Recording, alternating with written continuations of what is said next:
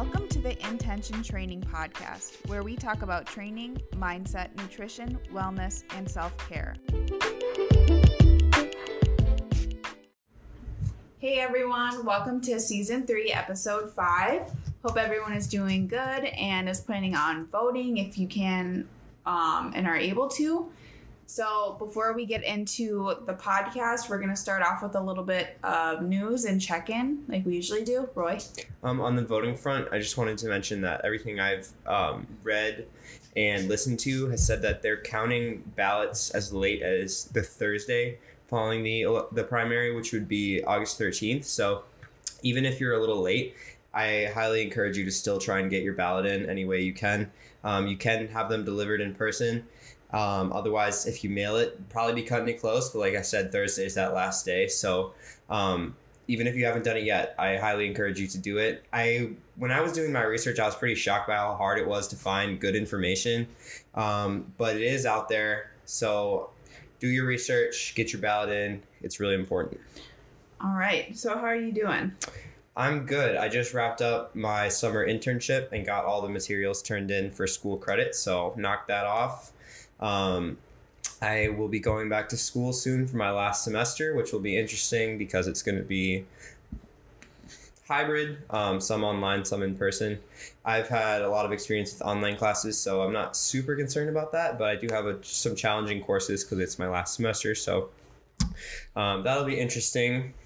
Um, yeah, other than that, I've been good. Everything has been going great with training clients. I did find that this past week I let myself get very overwhelmed with um, just everything I had to do, making sure I had got new programs out to all my clients on time, and started to really kind of second guess myself just because you see what other coaches are doing and you.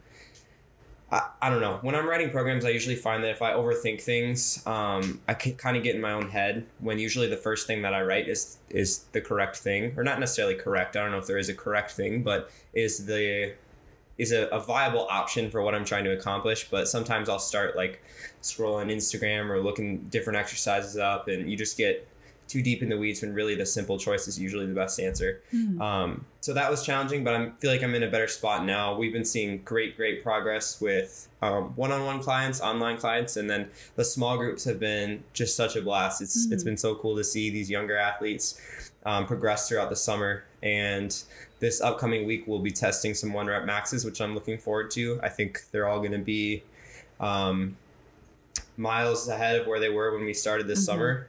And I'm excited to see their reaction to that. So, um, other than that, my training has been a lot of fun. I'm still working on training for more power and rather than max strength. So, that's been interesting because I haven't really done much of that before. Um, I'll probably highlight kind of what I've been doing um, in the near future. So I won't talk too much about it, but I've been having a lot of fun with that. And that's pretty much it. Staying busy. Um, otherwise, what about you? Yeah, I finished up at Cretin Derham Hall, um, the summer strength program there this past week. So this week, or I guess um, last week, I had a job interview for a community health worker position. Um, and I have a second interview for that. And then this week I'm applying to a full time job, which is gonna be wild. Something I never ever ever ever want to work an 8:30 to 5 p.m. job, but that's what you got to do sometimes. Um, so just looking looking forward. Turns out graduate school is going to be a lot of money. Who so knew? who knew? Um, especially an online program. So that might have to be put on hold. But really, I'm cool with that because um, whatever whatever happens is the way it's meant to work out. And people think like speaking like that is taking um, your you know ability and authority out of the picture and kind of taking your self autonomy out of it. But I think really you can try super hard and if it's not meant to work out for you in that way at that time it won't yeah so i'm gonna save my energy there yeah i love that outlook and i think you're right i think people will be like well real grinders will make things happen they don't wait for things to uh, happen yeah and then what if you make it happen and something else comes along yeah, that's or you, better. you That jumped in too fast and Yeah. it's not the right thing, or you made too big of a commitment and now you're you're burning yourself out, things Yeah. like that. So I do appreciate your perspective, and I think um, we've talked about this before, but school is not the only way to learn, and you do so many other things that keep you progressing and being exposed to different perspectives and ideas. So I have no doubt that you will continue to educate yourself whether it's in school or not and especially if I get this full time job because it would be working with um, the indigenous community in Minneapolis. So that would be like that's what I want to do. Yeah, and really, then I think the number one way to learn is to apply and do. make mistakes, and so that would be really cool. And I'm wishing you the best of luck. Thanks. You're welcome. So, um, on the news front, I I wanted to keep things rather short.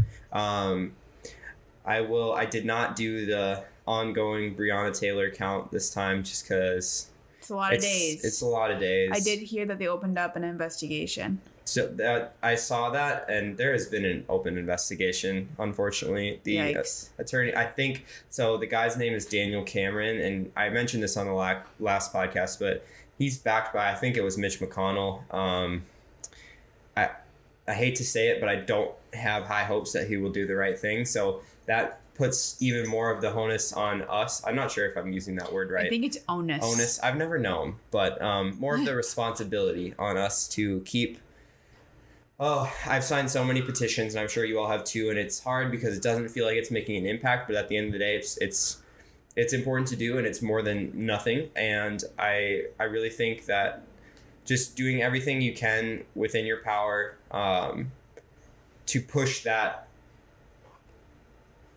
push us towards a more just society is Mhm. something that we all need to be doing and not losing sight of and not going back to quote unquote normal because um, there are people out there who have never known what normal means to us and until they can no, they can feel normal then why it's just why should we you yeah. know um So what happened abroad? yeah, so I don't have a ton of details on this. I just wanted to make sure that we acknowledged um, what happened in Beirut, Mhm. Lebanon. Um, as far as I know, over over hundred were killed and four thousand were injured.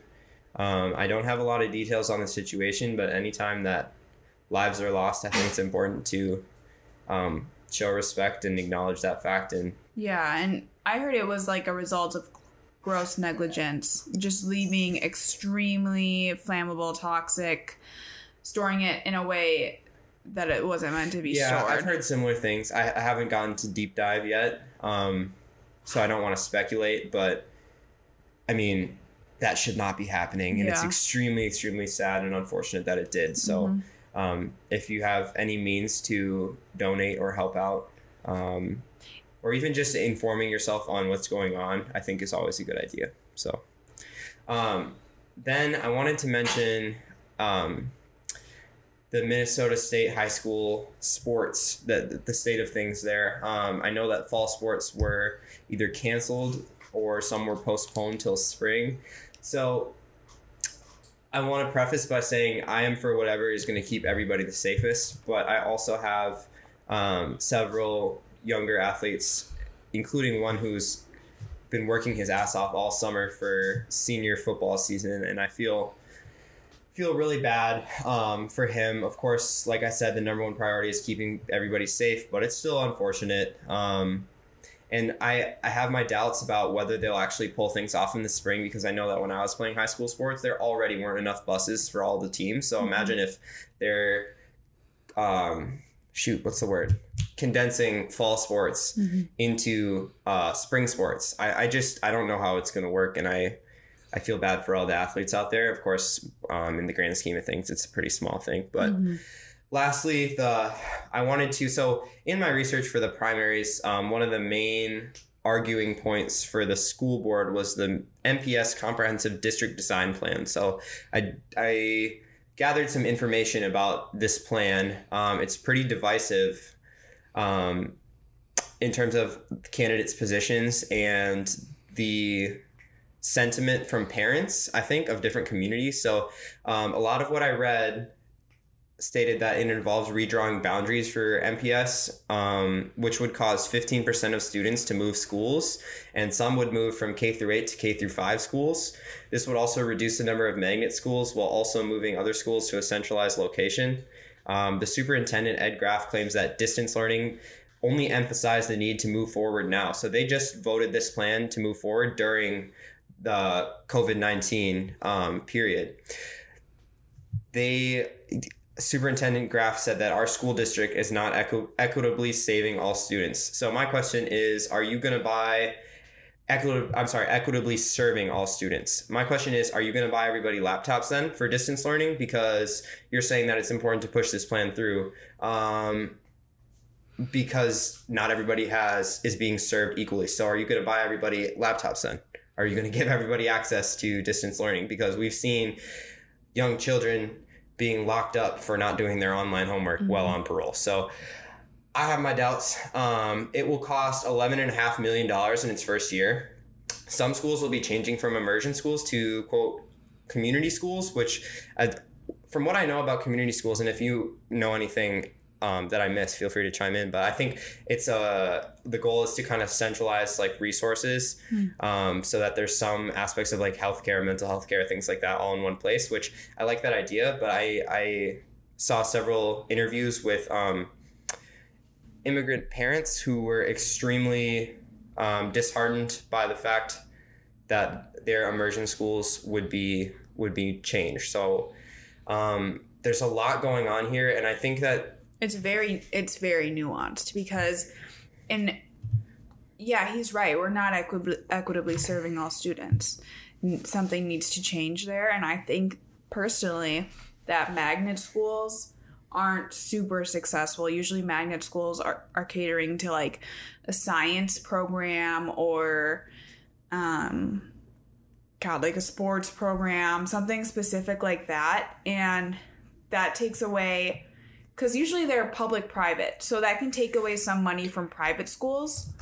I mean from public schools screw private schools from public schools um, serving underserved kids. Yeah and another thing that really stood out to me was a lot of families expressed just not knowing what the plan meant or understanding the language that was in the plan. It's a super long document so they don't even know if they should support it or not. They don't know what's going to happen to their kids, mm-hmm. um, and that's just a hard place to be in. I I think MPS.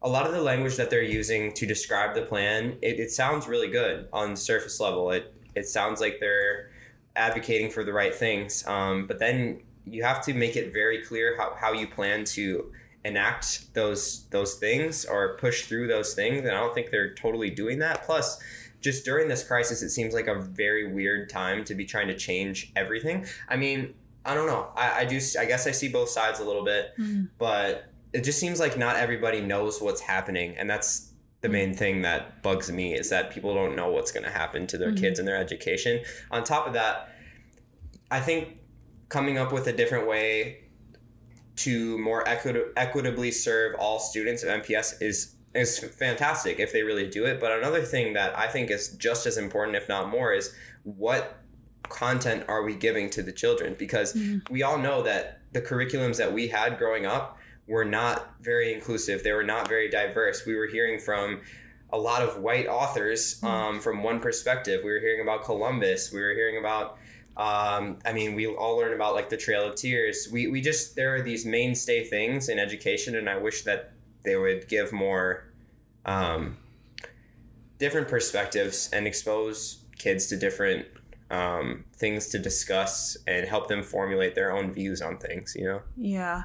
And I know that MPS has done quite a bit of research about like um, how far behind indigenous kids are behind white kids and then how far behind black kids usually are mm-hmm. um, in terms of where the white kids are. So I think it's just kind of finding a way to put that research to use. But we should move on. Yes. Um, so yeah, I know most of you probably don't come here for this type of content, but this stuff is important to us. Um, so if you want to skip through, skip through. Um, but I hope that you listen and that it makes you think. Mm. So the main, the, with that said, the main topic of today's podcast is going to be everything creatine. So Jen did a great job of compiling some background information.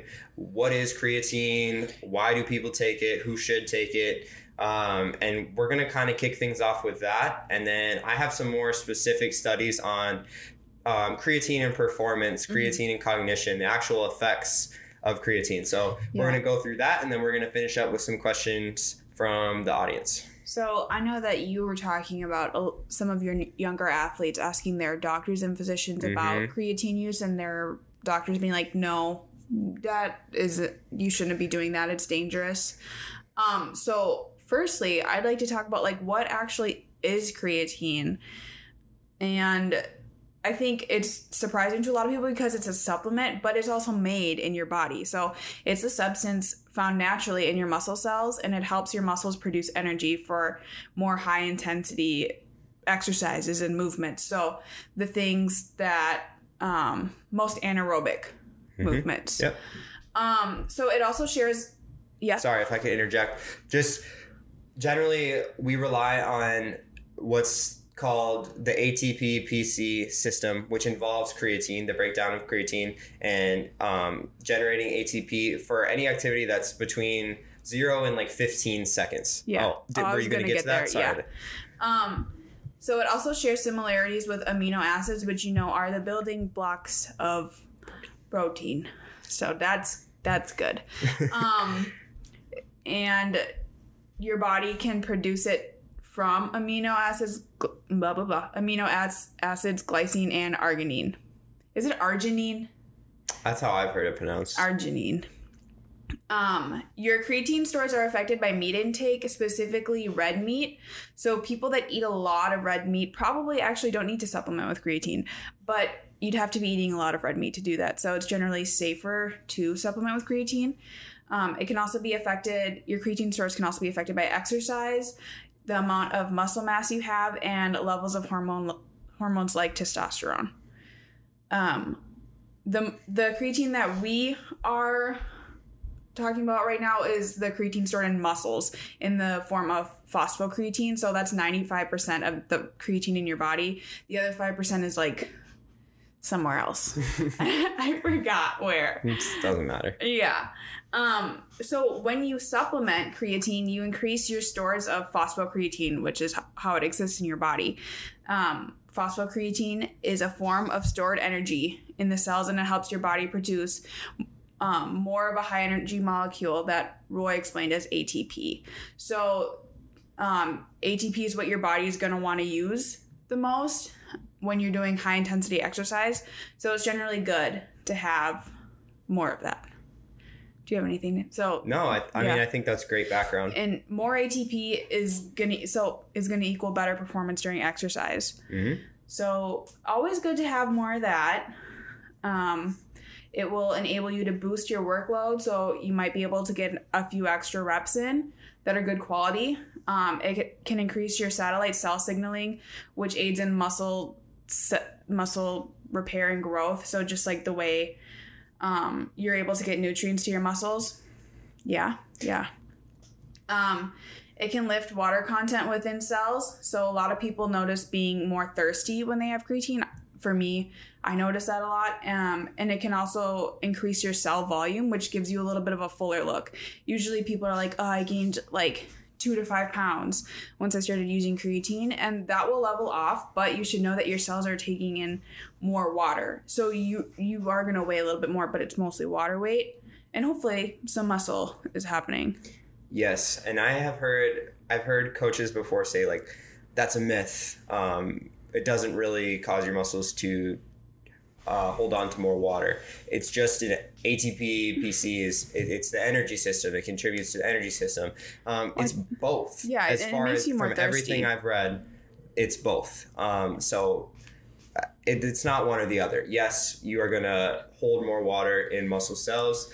Um, it's gonna make you look more full and most Mm. likely gain some weight when you first start taking creatine. which is fine. But it's also going to supply you with more energy for short term, high intensity yeah. um, exercise. and, and it's probably going to help you recover better because it reduces the protein breakdown due, due to more ATP available. So, um, your your movements and exercise are being fueled by the best and most efficient energy system hmm um, instead of having to dip into those. Well, I think best is a dangerous Well, way to state it, but most efficient, I would say. And yeah, and so with that said, that it reduces protein breakdown. Um, there are obviously impl- implications for recovery then Mhm. too. Yeah. Um, so basically, creatine alters cellular processes that lead to increased muscle mass, strength, and recovery, which is why everyone should be taking creatine. hmm I think I heard Ben Pakulski. I don't listen to him anymore, but I heard him say once that like he thinks even kids should be taking creatine, and I really don't see a problem with that. Like two to three grams a day because they're obviously smaller, hmm but I think it's great. Well, yeah, and in some of the studies that I cover, we're going to get into, there are actually really great studies on um, creatine for things like cognition and Mhm. memory and um, recovery from injury and things like that. So we'll talk more about it, but I don't think there's any harm in anyone taking it. It's all, uh, we there's well established evidence that it's safe, effective, and not only that, but it's incredibly cheap. So Yeah. um, it's really a very low risk, high reward supplement. I think most of the controversy comes in when people um, try to figure out how they're going to supplement it. So there's two main ways of supplementing it. You can um, load creatine, or you can do just like a steady dose every day. So um, there's pros and cons to each approach. I would say for creatine, creatine loading, in a lot of studies, you'll find that um, if you load creatine, which just means probably um, four times a day, you take five grams of creatine. Um, so you're getting 20 grams a day. So that means that it's absorbing faster into your muscle cells. Um, so you get more immediate results. And that's generally only done for a period of five to seven days. Yeah. Um, I would say cons are, um, I mean, your bowels like might not So- be that happy. I have to say that that that's pretty anecdotal. Um, you're not. I'm not saying that you've experienced this. I've Um, experienced this. um, I haven't personally dealt with that, but you're not the only person I've heard say that. yeah. Um, like gastrointestinal distress, things like that. Um, but everything I've read, it's pretty anecdotal. So Well- um, it could have to do with even some of that water yeah. Retention that we were you're talking taking about. a lot of water. and, Um, so yeah, maybe it'll happen. Don't don't placebo yourself into it Yeah. or anything like that because it seems pretty anecdotal. But some people report experiencing gastrointestinal Mhm. distress. Yeah, so that's one of the cons. And then also you're using a lot of the supplement up. So it might be a little bit more expensive because you are taking If you're loading. If you're loading, Mhm. yeah. Um, creatine monohydrate is what I take and it's generally pretty cheap. Mhm. Um, lasts a long time. But if you creatine load, you're gonna be using a lot of the supplement a little bit faster. Um, it's higher maintenance because you have to do it like four times a day, and it might be all for nothing if you plan on using creatine regularly. There, the jury's still out on that. Can but you explain that? like, let's say you're creatine loading 20 grams a day for five days. The creatine is going to be um, absorbed faster into your muscles and you're going to get more immediate results. But after that, say you drop down to like three grams a day, um, there are studies that say after like 30 days, it's pretty much the same where if you had just been taking three grams a day the whole time. Um, So we'll eventually you're going to get to the same spot. you're gonna level saying. off. It just depends on how immediately you want the results. Um, so the pros and cons of steady dosage are it's a little the pros are it's lower maintenance, you're using less supplement over a period of time. You might not experience digestive issues as bad. Um, but here's the thing you might not experience digestive issues at all, either way. Um, it gives your body time to acclimate, and so there might be a little bit less water bloating initially, a little bit less discomfort. Um, the cons are that creatine is absorbed less rapidly when you're doing a steady dose, which would typically be three to five grams a day, I think is what most people do. Um, and then the results come slower, but they still come as long as you are taking creatine. hmm Yeah, so I have one study here that looks at loading versus just um, steady dosage. So this study looked at 31 male subjects who ingested different di- creatine in different quantities over varying time periods. Muscle total creatine concentration increased by approximately 20% after six days of creatine supplementation at a rate of 20 grams per day. So that'd be loading. This elevated concentration was maintained when supplementation was continued at a rate of two grams a day for a further 30 days. In the absence of the two day two grams per day supplementation, total creatine gradu- concentration gradually decri- declined. So that means that if you don't uh, use that maintenance dosage after you load, it's gonna gradually go down. So just loading is not enough. Um, let's see. So where is 20% increase in muscle total creatine concentration was observed over a period of 28 days when supplementation was undertaken at a rate of 3 grams per day. So again, that that is there was 20% for loading and 20% for steady dose. So they got to the same spot. Um, in conclusion, a rapid way to creatine load is to ingest 20 grams a day for of creatine for six days. This elevated tissue concentration can then be maintained by ingestion of two grams per day thereafter. The ingestion of three of three grams per, of creatine per day is in the long term likely to be as effective at raising tissue levels at this higher dose. So they're both as effective. One happens more rapidly than another. So when would we recommend somebody loads versus when would we recommend somebody does a steady dose? I think if you're planning on um, going into a bulk and you've never used creatine before, that Mhm. would be a great time to utilize that because you're going to be eating more um, and you're going to be better able to build muscle. So that would just give you a boost. Yeah, I think there are there's evidence, and maybe we'll get into some of this. I don't want to take up too much time with the studies, um, but I from what I read, creatine is more effective in untrained people than in trained people. So I would definitely, if some if it's somebody's first time ever taking creatine Yeah. and they're kind of new to training, I'm definitely going to have them load. Um, plus, they'll get that little three to five pounds of body weight, and they're going to feel awesome, and it's going to make them want to train more, and they're going to feel like they're getting results. Um, not to mention that, but if you're close, like if you are close to a competition or to a season. Um, of course, you're going to want to be, if you're co- close to a competition where body weight is a concern, then you're going to want to be careful about that. But if you're going into football season and you're two weeks out, you're going to want to load to get that rapidly in your body um, rather than do the, the steady dose where it may take a little bit longer to increase your creatine stores. So Mhm. there is a time and place for both, um, and they're both effective. And in case anyone is wondering, that study was muscle creatine loading in men. Um, it was in the Journal of Applied Physiology and it released in July 1996. All right, so now we're going to deep dive. You guys, you all know now what um, what creatine is, why people take it. Um, now we're going to talk about its actual effects and kind of some of the mechanisms. Um, so the first study was about creatine and cognition. So the study was called "Effects of Creatine Supplementation on Cognitive Function of Healthy Individuals." Um, it was by ooh, I'm going to butcher this, Avgerinos et al. Um, and it released in 2018. It was a systematic review, so it included six studies and a total of 281 subjects. In conclusion, they found that oral creatine administration may improve short-term memory and intelligence slash reasoning. One What? second. Oh, if you're not taking it orally, how are you taking it? I don't know, like shooting it up or something. Oh, I don't know, honestly. Well, I think they're probably just. You said up the. No. I mean, if it's not orally. okay, okay. I think they probably are saying that because it's not like ingesting it through food. Maybe I don't know. That's stupid. Anyway, I'm gonna start over.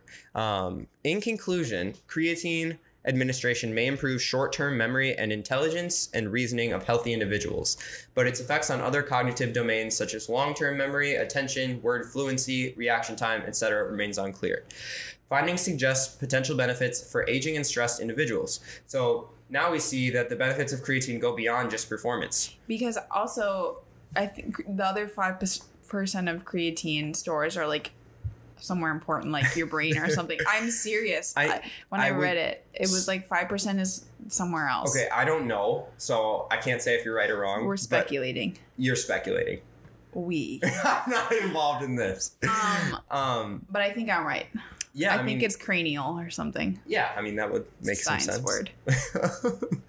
okay, so that's pretty fucking awesome. It's gonna make you it's going to improve your short-term memory, intelligence, and reasoning. Hell yeah, sign me up. And it's Mhm. like what I mean, what do we pay for ours? We get hundred servings for probably twenty bucks, something like that. With shipping.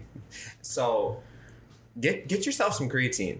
Yeah. Um, now, if we look at creatine and performance, and I honestly think the cognitive the cognitive aspect relates to performance too, because we have to make intelligent and reasoning decisions in sports. That's a huge part of sports. Um, but talking about performance, strictly performance, um, a study called "Effects of Creatine Supplementation on Performance and Training Adaptations" by Richard Kreider or Kreider, um, that released in 2003 of approximately 300 studies that evaluated potential ergogenic value of creatine supplementation. And for those of you who don't know, ergogenic just means performance enhancing. Um, around 300 studies have shown statistically significant results, while remaining studies have shown non significant gains in performance. So that means that even if it wasn't statistically significant, there was gains in performance. Over, over 300 studies. No studies have shown ergolytic effects. So that just means performance uh, decreasing. I don't know the De-enhance. de- enhancing. Um, short-term creatine supplementation has been reported to improve maximal power and strength anywhere from 5 to 15%. Work performed during sets of maximal effort muscle contractions between 5 and 15%. Single effort sprint performance 1 to 5%. Work performed during repetitive sprint performance 5 to 15%. Creatine supplementation during training has been reported to promote significantly greater gains in strength, fat free mass, and performance, primarily of high intensity exercise tasks. So anything that depends on short short bouts of high intense exer- high intensity exercise, creatine is going to help you, whether it's hypertrophy, strength, endurance, anything like that. I would like to make a disclaimer that a lot of people are probably not going to like.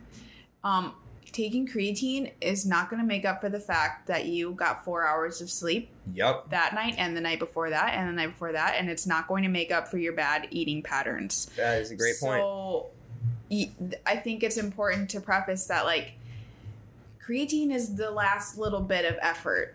I think there's no harm in taking it, even if the rest of your lifestyle is not super conducive to gaining and taking care of muscle. I think you should still take it for other reasons because, like we said, it can help with cognitive function, but it's not going to improve your performance if those other things are not even remotely in your control. Like if you're not taking, um, if you're not making your sleep a pri- priority, or you're m- not making your food a priority, Yeah. not getting adequate protein in every day. So Yeah. No, I think that's a great point. Yeah, Definitely. creatine is not a fix all, but it can help Yeah, for if, sure. if you have those other things For tapped sure. into. Um, here's another one: performance and muscle fiber adaptations to creatine supplementation and heavy resistance training. This was by Volek et al. Um, in the article was from Medicine and Science and Sports and Exercise in July 1999. So this study looked at the effects of creatine supplementation in conjunction with resistance training um, on physiological adaptations, including muscle fiber hypertrophy and muscle creatine accumulation. So they looked at 19 healthy resistance trained men, and they were assigned to either a creatine or placebo group. Periodized heavy resistance training was performed for 12 weeks. Creatine or placebo capsules were consumed for 25 grams a day for one week, followed by maintenance doses of 5 grams for the remainder of training. After 12 weeks, significant increases in body mass and fat free mass were greater in creatine, respectively, um, than the placebo group, and it was 6.3% to 3.6%. So, as Jen said, even the people that are taking placebos are improving, Mhm. but that creatine is giving them that little bit of an edge and, uh, and actually doubling um, their gains in body mass and fat free mass lost my spot. Um, after 12 weeks, increases in bench press and squat were greater in creatine, 24 and 32% respectively, compared to placebo, which was 16 and 24%. Compared with placebo subjects, creatine creatine subjects demonstrated significantly greater increases in type 1, type 2A, and type 2B uh, muscle fiber cross sectional areas. So, greater hypertrophy um, for all the meatheads. Muscle total creatine concentrations were unchanged in placebo subjects, which, duh, they didn't take any. Muscle creatine was significantly elevated after one week in creatine subjects, so that loading obviously worked. And values remained significant, significantly greater than placebo subjects after 12 weeks. I'm going to stop there because now they're just stating the obvious. Yeah. Um, but again, another great example of creatine works and it, it helps you out. Now, here, this next one, I have two here that really get into the safety and efficacy of creatine, which I think is important to mention because the very first thing we talked about was how I've had clients that come to me and say that their doctors are warning them about the negative effects of creatine. And then I've got the parents that are freaking out. And it's like, I think that I can only guess that these doctors probably heard that in medical school or something like that, and they just ran with it. But Mhm.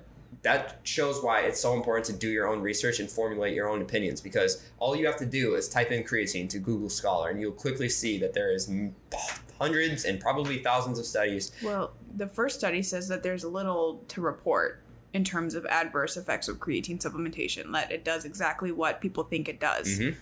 When you use it consistently and you use it smartly. Yeah, so this gets at exactly that. This is called The Adverse Effects of Creatine Supplementation um, by Poortmans and Francaux. Francaux.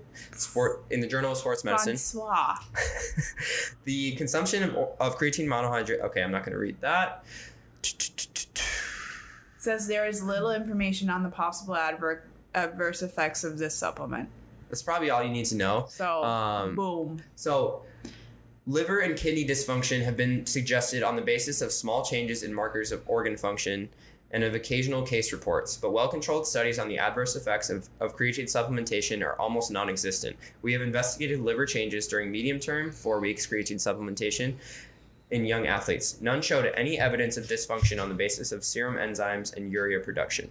Short term, five days, medium term, nine weeks, and long term, up to five years of creatine supplementation has been studied in small cohorts of athletes whose kidney function was monitored by clearance methods and other and urine urine protein excretion rate. We did not find any adverse effects on renal function. There is no damage to your kidneys. Okay. Next, I think if you're taking the right dose, there's I can maybe if somebody was eating like the whole thing, but who's gonna do that? That's like that's like the artificial sugar argument. right? Like, exactly. You'd have to drink like a million diet cokes in a day. Yeah, and everything anything can be bad for you in excess. yeah So I think that's true. Um, and another thing, so I have heard, and I didn't look into this, which I probably should have, but I didn't get a chance, was I think there is a pretty large number of people that are non responders to creatine, so they may not experience the positive effects, but it's not going to hurt you if you No. are if you take the correct dosage, like you said. I think even if you're technically a, a non-responder, it's not like your muscles are gonna be like your muscle cells are gonna be like, no, we don't we don't want this. I think like it's still gonna be absorbed. I mean, you just probably won't really notice the effects. It's Yeah. hard for me to imagine that something is gonna go through your body and your body that is supposed to help your body and your body's just like, mm, that's all right. we don't need that. Definitely, definitely. So this next one is probably the most comprehensive and um, the one I feel most confident. Like if I had to do a debate with a doctor, this is what I would bring. yeah, let's do this one and then let's get into the questions. Okay, so this is the International Society of Sports Nutrition's position stand Safety and Efficacy of Creatine Supplementation in Exercise, Sport, and Medicine. Dropped in 2017. I'm going to read the abstract for you all. Creatine is one of the most popular n- nutritional ergogenic aids for athletes. Studies have consistently shown that creatine supplementation increases intramuscular creatine concentrations, which may help explain observed improvements in high intensity exercise performance, leading to greater training adaptations. In addition to athletic and exercise improvement, research has shown that creatine supplementation may enhance post exercise recovery, injury prevention, thermoregulation, rehabilitation, and concussion and or spinal cord neuroprotection. Additionally, a number of clinical applications of creatine supplementation have been studied involving neurode- neurodegenerative diseases like muscular dystrophy, Parkinson's, Huntington's disease, diabetes, osteoarthritis, fibromyalgia, aging, brain, brain and heart ischemia, adolescent depression, and pregnancy. These studies provide a large body of evidence that creatine can not only enhance exercise performance, but can play a role in preventing and or reducing the severity of injury, enhancing rehab from injuries, and helping athletes tolerate heavy training loads. Additionally, researchers have identified a number of potentially beneficial clinical uses of creatine supplementation.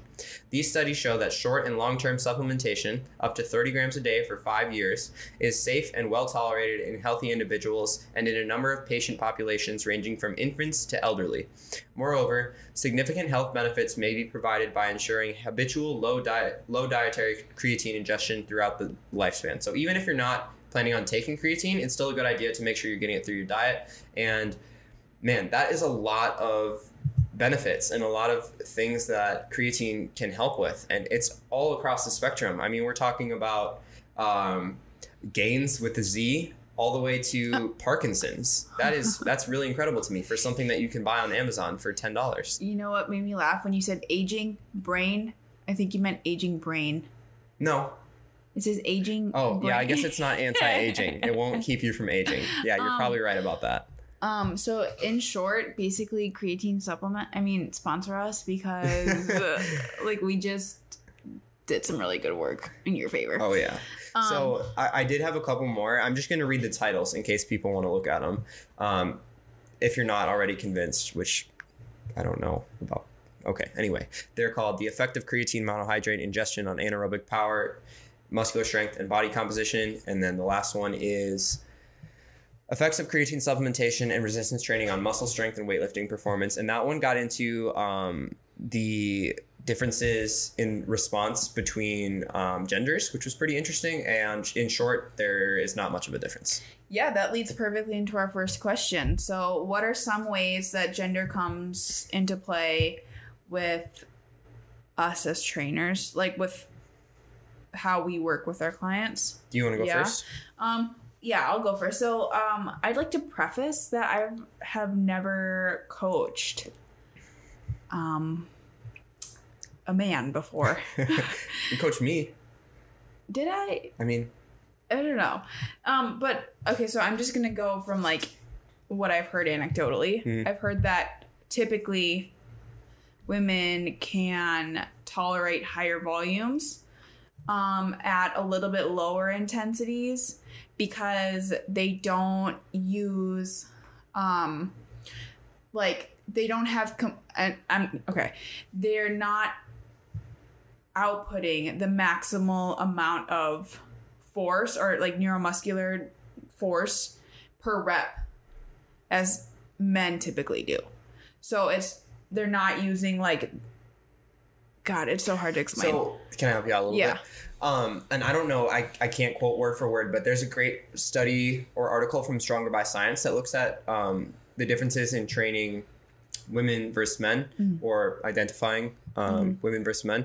And you're totally right. Women can tend to handle more volume. I can't remember the exact reasons why, but it has something to do with But I think it's at higher intensities because we're we're not using like it's something about fiber recruitment. yeah, we're not using all of our muscle fibers um or we're not using as many as um Men are. men typically yeah do. so yeah I, I like i said i can't quote it for sure but there's something there with fiber recruitment and there's something there with substrate utilization so Yeah. using carbs versus using fats Mhm. or even creatine like we Yeah. talked about um, so there are differences in how we get the job done between um, men and women Mhm. and it seems that women can tolerate higher volumes Yeah, I will say though that this is only really applicable once your athlete becomes more advanced. That's when you should start thinking about this because if you have an untrained individual, they're going to need a lot of volume and they're going to need um they're going to need like a progression in weights. So, I would only really consider like the differences in training men and women when you have an athlete who's plateauing Hmm. um, or who's responding negatively to the volume or the intensity yeah per session. yeah for sure What do you think? So I love where you left off because I do think that you should take a similar approach. Yeah. Um, there, of course, there are tons of ways to get somebody stronger, get somebody faster, um, but I don't think that your approach has to be terribly different between a man and a woman. What I do think should be considered are um, just listening to biofeedback and making sure that you're collecting that from clients because Um, women have menstrual cycles for the most part. Yeah, I would I would like to note that we are speaking on a binary, and that Yes. that is just And I'm glad you said that because I wasn't sure how to approach that. yeah, and I don't have the requisite knowledge to be able to speak Mhm. on um, how this may differ for um, a trans man or trans woman Yeah. or someone that Or does not identify um, Yeah. with binary genders. yeah, and even like a like a cis woman who just has a higher concentration of testosterone, it's gonna differ. And, and you know that that, that is a real thing. yeah. And there's some really fascinating. There was a woman who competed in the Olympics and was disqualified because Yeah, they because- thought she was doping test, Yeah. but it was natural. Mhm. Um, and it has something to do with chromosomes, Yeah. which is really interesting. So I would just like to say that we're speaking on a binary, and I hope. Um, if there's a better way we can talk about this, I would love to hear about it because it's hard to go about like um, scientific research when you want to say like identifying or yeah. you know trans. Yeah, Yeah, totally. Well, thank you for including that. I think that's very important. Um, but like I was saying, I, I personally take a similar approach um, to training men and training women. But I do, like I was getting into, I think biofeedback is much more important because most women have menstrual cycles and that can drastically affect energy levels, recovery, the will to train, Yeah. things like that. So you don't have to obviously ask like, "Hey, are you menstruating?" You don't have to be like that, but you can just just I like to when athletes are coming into sessions, it can be really surface level. How are you feeling? Um, Mhm. are you sore? But it could also be like um, a more objective, or this is still subjective, but a more quantifiable rating where maybe you ask zero to ten, how are your energy levels today? Things Yeah. like that. So I just think it's good to be more cognizant of that. Um, I think base at baseline everybody can be trained the same until it's obvious that they need something else. and then it's not as much for me at least it's not as much men, men and women it's more the sport what are Yeah. they trying to or the goal what are they trying to accomplish that's more what dictates how i train somebody than their gender or Yeah. lack thereof and um the only other thing i would say is that this question actually came from my very first client who um uses she that she she her Mhm. um and the, I just the the patterns that I noticed were that um, she tended to ask a lot more questions about the training we were doing, which I loved, um, and just more interested in it. I guess I Mhm. don't know, and that's a very general statement, but like most of the boys or men that I train, they just kind of like are they kind of tell me what to do and I'll do it, Yeah. and um, more about like getting through the workout than it is. Um, making it kind of an experience if that makes any sense i don't know or being intentional about everything yeah. Yeah. yeah um but that's pretty much all i have on that front All right. Number two. How do y'all not compare yourselves to other athletes slash lifters? Um i can start on this one. I i do. Uh, i think we all do uh, Mhm. to some extent. It's more about how do you deal with um deal with it when you find yourself comparing yourself to other athletes. How do you respond to that? Um because we, it's i think it's if you don't compare yourself to other people and other lifters to some extent i think like if you're a competitive person you're going to. Um, it's more about how do you respond and how do you choose to handle that Yeah. If you're responding like, well, they have blah, blah, blah, and blah, blah, blah, I think that's a negative response. And you could be using that competitive nature a little bit better. Like, oh, I see that they're hitting this. I would really like to hit that and more. So what can I do? Um, I think so. I read the book, The Courage to Be Disliked. And what they said is that um, you should be comparing yourself, but you shouldn't be comparing yourself to where other people are. You should be comparing yourself to your ideal self. So where would you like to be, Mhm. and what are you lacking right now? Um, I, so I think that that's like everybody has their own goals in their athletic career and things that they feel will ultimately fulfill them. So what fulfills another person, their goal might not be the same for you. I think you have to consider not just goals in athletic careers, but um, priorities in life as well. Yeah. Because while one person may be um, throwing around heavier weights than you, they might not be taking care of their family the same way you are. They Mhm. might not be in as good of a space mentally as you are. Mhm. Um, And their training age might be different too. and you all, it's very, very true. They Mhm. could be also doing other things that Yeah. impact how fast they're getting strong. Um, we won't get into that, Mhm. but um, yeah, it's just it's really important to keep perspective and your priorities straight, and know that to me, strength is not just how much weight you lift. Strength is who you are as a person and how Yeah. you handle yourself. So. Um, I don't care if you lift more weight than me. I don't think that you're stronger than me because Mhm. I don't know. I I try my best to live by my values every day and keep my priorities straight, and that's my number one thing. So, um, in I- short, I, I, we don't we we don't keep ourselves from comparing ourselves, but we try to keep perspective. Um, and stay focused on your goals and your Yeah. priorities. and and here i think comparison is very natural. Um i think like it should also be kind of encouraging being like this person did that. So that means that it's doable. Hmm and more than that's probably doable too. Um and then you know depending on where your goals align that can be your goal so this person just inspired you Totally.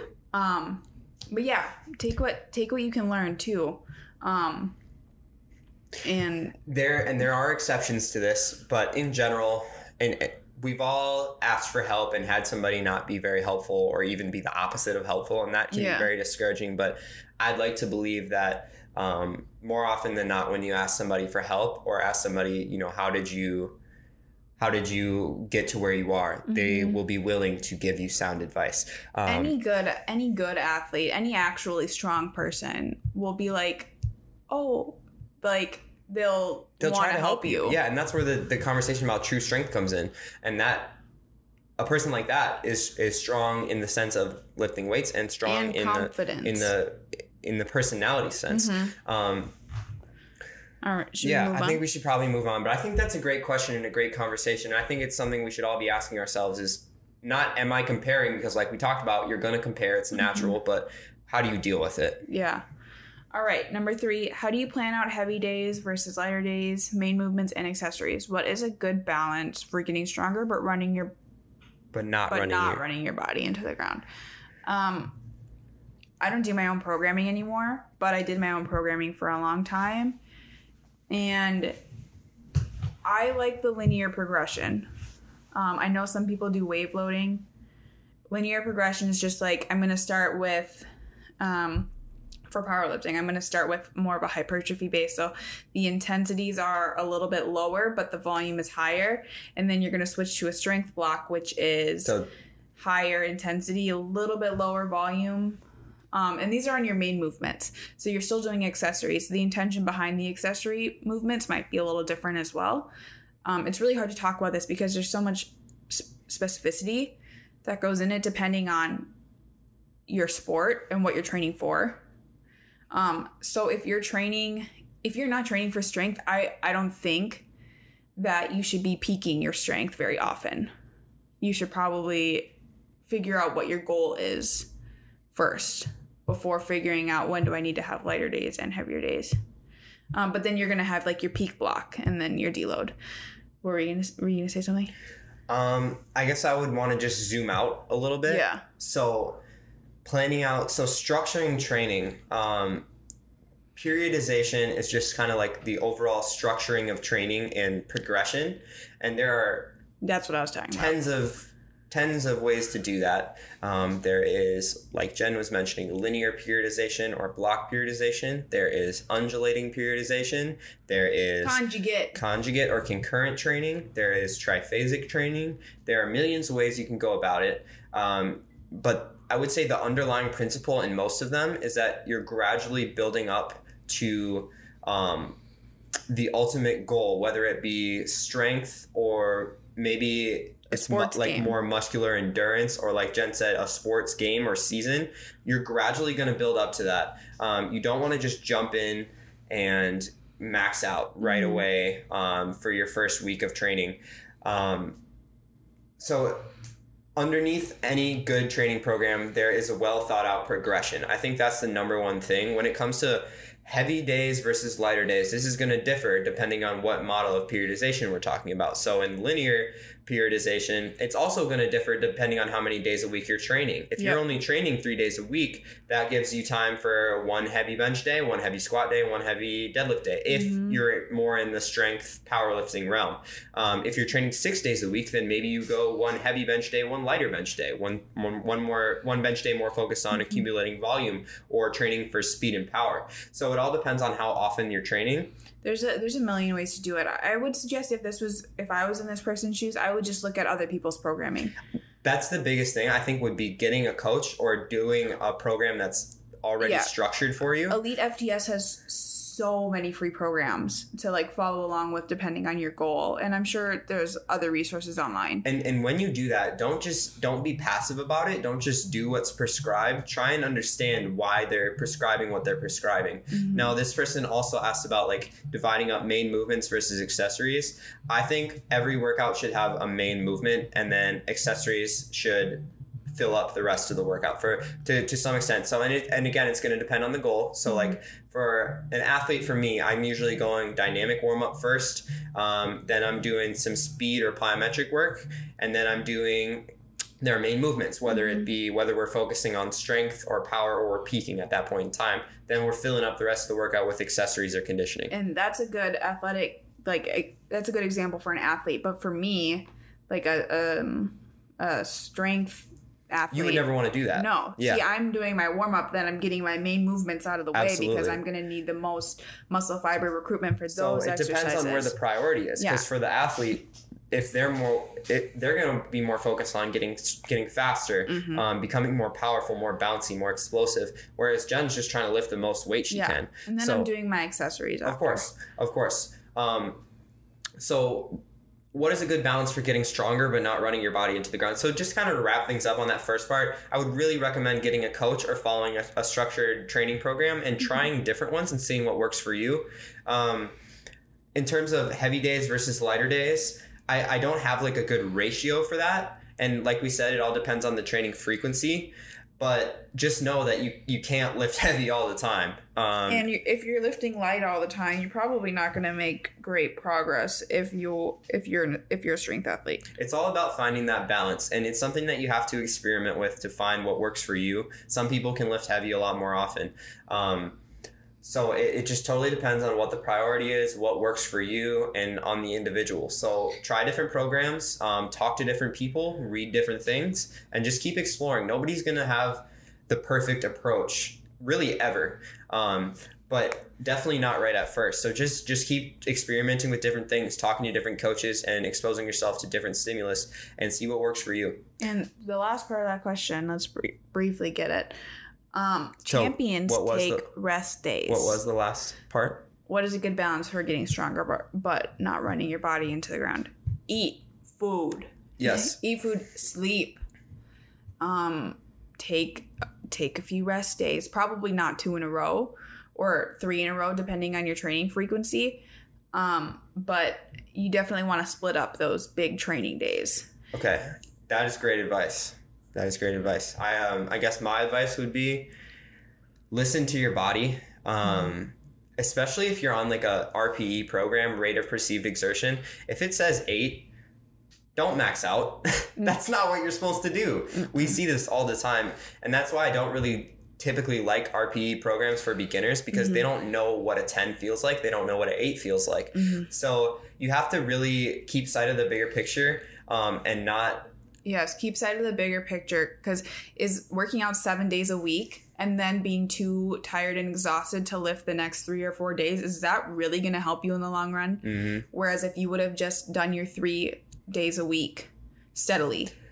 another huge thing for me is being able to auto regulate so that go, that is in conjunction with listening to your body but being able to swerve from whatever the plan was for that day if Mhm. maybe you have like some hip flexor tightness or I don't know any given thing and you're training whatever's on the sheet that day is just not going to happen Mhm. you have to be able to um, come up with an intelligent way to still get something in but not do anything that's going to harm your long-term progress Yeah.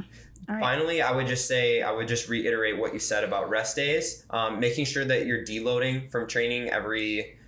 Uh, it's pretty. It's pretty in pretty arbitrary, not arbitrary, individual when you need it. But I would say every six to ten weeks, um, take a deload where you're decreasing volume, decreasing loads, and giving your body and your mind a break from training. Mhm. Not only is that going to um, feel great, but when you come back, there will be kind of a heightened sensitivity to the the training that you're doing, and you'll get a little bit of what's called super compensation, where Mhm. um, your body's now like, oh, and they, they come back even stronger. Yeah. Um, All right. hopefully that helps. That's that. So before we go, um, did you have any like recommendations on, in terms of music, books, um, movies, TV?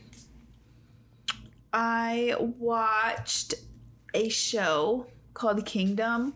I finished it all actually since our last podcast. There's three three seasons on Netflix now. Love that show. I'm also watching She-Ra right now, which is like I think it's a playoff He-Man, but I've never watched He-Man.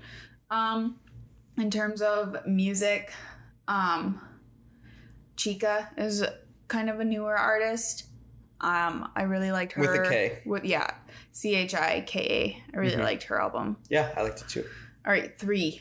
You got three. Okay, perfect. Um, so I the new season of Last Chance U just came out. For those of you who aren't familiar, it's kind of it details like um, college football seasons at JUCOs where um, resources are not great. Kids are coming from um, difficult life situations. And they follow their pursuit to basically win a championship and, and move on to higher levels of football. I think it's a fantastic show. Um, you probably have to enjoy sports to watch it, but even if you don't, I think it there are some really endearing characters in each season. Some guys you kind of like, you really start to root for, and I just love. I really miss like being part of a team. So it's kind of um, what's the word? Nostalgic. Not nostalgic. Like I'm living through them in a, little- a little bit. I don't know what the right word for that is, but that would be Kind my of like living through them. that would be my show recommendation as far as music um i really like i won't say really like because i've only listened to it once so far but i liked amine's new album i think it's called limbo um, I liked the deluxe version of DaBaby's album, and then I liked the deluxe liked version. Uh, I did not like WAP. Um, it made me want to rinse my ears out with soap. Um, you like WAP. I I like hate it. and then I also enjoyed Rod Wave's um, deluxe project. All right, guys. That'll I mean, close all right, things everyone. out. So, so we're looking to um, get some guests on soon. If you yourself or you have anybody who you think would be a good guest for our show, please recommend them to us. Um, get in touch with us however you can. We really appreciate everybody listening, and we would so much appreciate it if you went and shared this podcast, subscribed, left a nice Liked review, um, all that stuff. It really, it's pretty cool to see that people actually care about what we're saying, even if it's a small number of people. So Yeah. we really, really do appreciate it, and we will talk to you soon. Mwah.